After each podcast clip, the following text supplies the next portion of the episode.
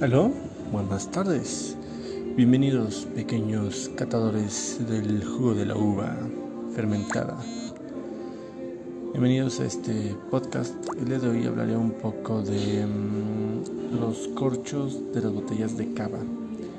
En otras palabras, las sí, los corchos de las botellas de vino espumoso, especialmente de todo aquel vino que tenga corcho va a tener un pequeño símbolo que puede ser una estrella, un rectángulo, un círculo o un triángulo. Esto nos puede ayudar a muchas cosas. Entre ellas encontramos eh, la calidad del vino y qué tipo de vino es. Cabe destacar un aspecto importante de este tipo de corchos es el hecho de que mm, solo se encuentran los vinos espumosos.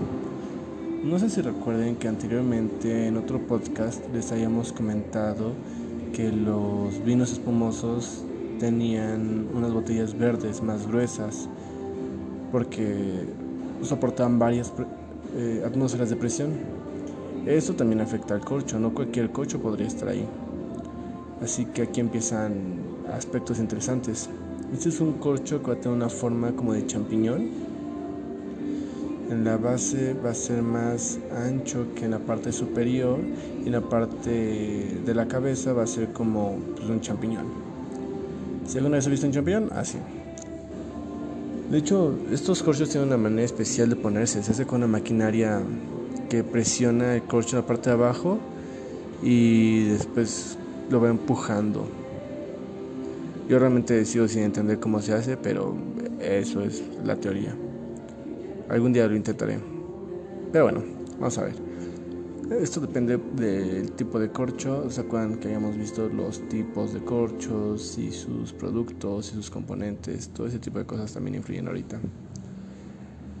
Una vez que hemos recordado ese aspecto, eh, hablemos de que estos corchos son muy resistentes tiene esa forma seleccionada para resistir a la presión interna y para conservar el vino.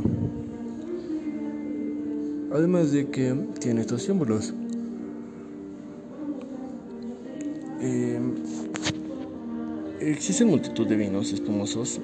Eh, por ejemplo, en España el más popular es el de la marca Cava. Y tiene denominación de origen En el caso de, mm, de los corchos, lo que podemos ver es que si el corcho en la base tiene una estrella, es un corcho hecho con el método, método tradicional. Si tiene un rectángulo, tuvo fermentación en botella, dos meses de reposo y se le cambió de botella. Si tiene un círculo, es que se fermentó en grandes recipientes. Si tiene el triángulo, es que tiene gas carbónico añadido. Cada uno de estos vinos nos va a, dar diferentes tipos de sabores, de calidades. Y vamos, va a ayudarte a saber cómo, cómo se hace el vino realmente. Pero vamos a ver, por ejemplo, un, un proceso que encontré que puede ayudar a esclarecer esto es el que les cuenta de cava. Para empezar, con ellos se utilizan parellada, charelo, carnay para las uvas blancas. En nuevas tintas usan cava rosado, trepat, garnacha tinta, pinot noir y monastrell. Para hacer el. Para obtener un vino cava, primero se hace un vino tradicional, blanco o rosado. Y se mezcla con vinos anteriores. A esto se le va a llamar vino base. Este se embotella y se le añade azúcar y vino viejo. Y este se va a llamar. Este vino viejo se llama mm, licor de tiraje. Y a esta operación se le llama tiraje. Una vez embotellado, el vino licor de tiraje, comienza bueno, se cierra la botella y comienza una reacción que consiste en una fermentación. Esta fase se llama rima. En la fase de rima las botellas se colocan en estructuras que se llaman pupitres, donde se les da vueltas poco a poco en el transcurso de ciertos días. Esto lo hace un bodeguero, es una actividad artesanal. Eh, empieza en una posición horizontal y termina en lo que se llama punta, quedando boca abajo.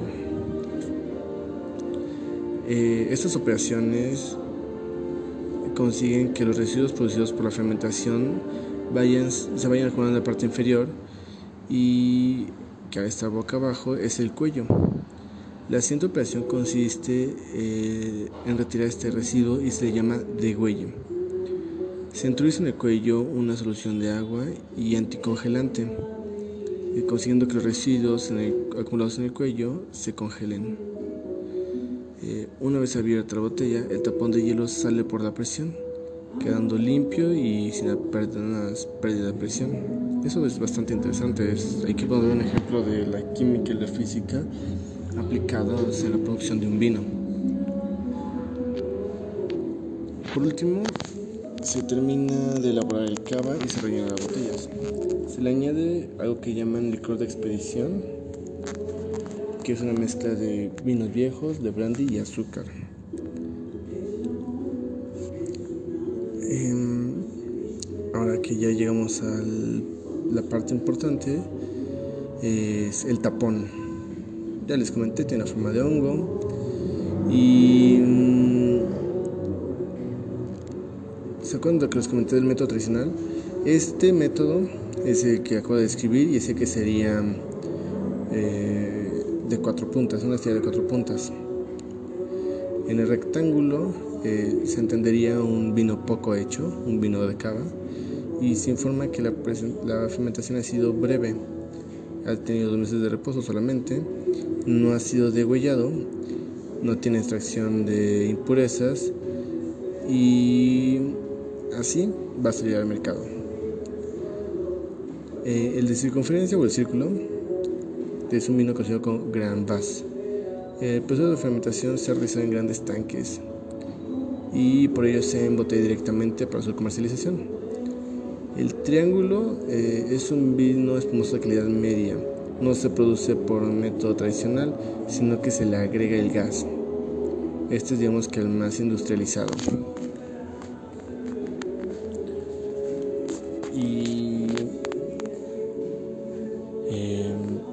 Pues eso es más que nada lo que vemos respecto al vino, al corte del vino de, espumoso. Otra parte importante que aclaro es que em, para este tipo de vinos se le pone un como casquito de aluminio y de alambre que asegura que bajo ninguna circunstancia puede haber algún accidente que detone o descabece el corcho para evitar así que salga volando. Así que hoy hemos aprendido algo nuevo.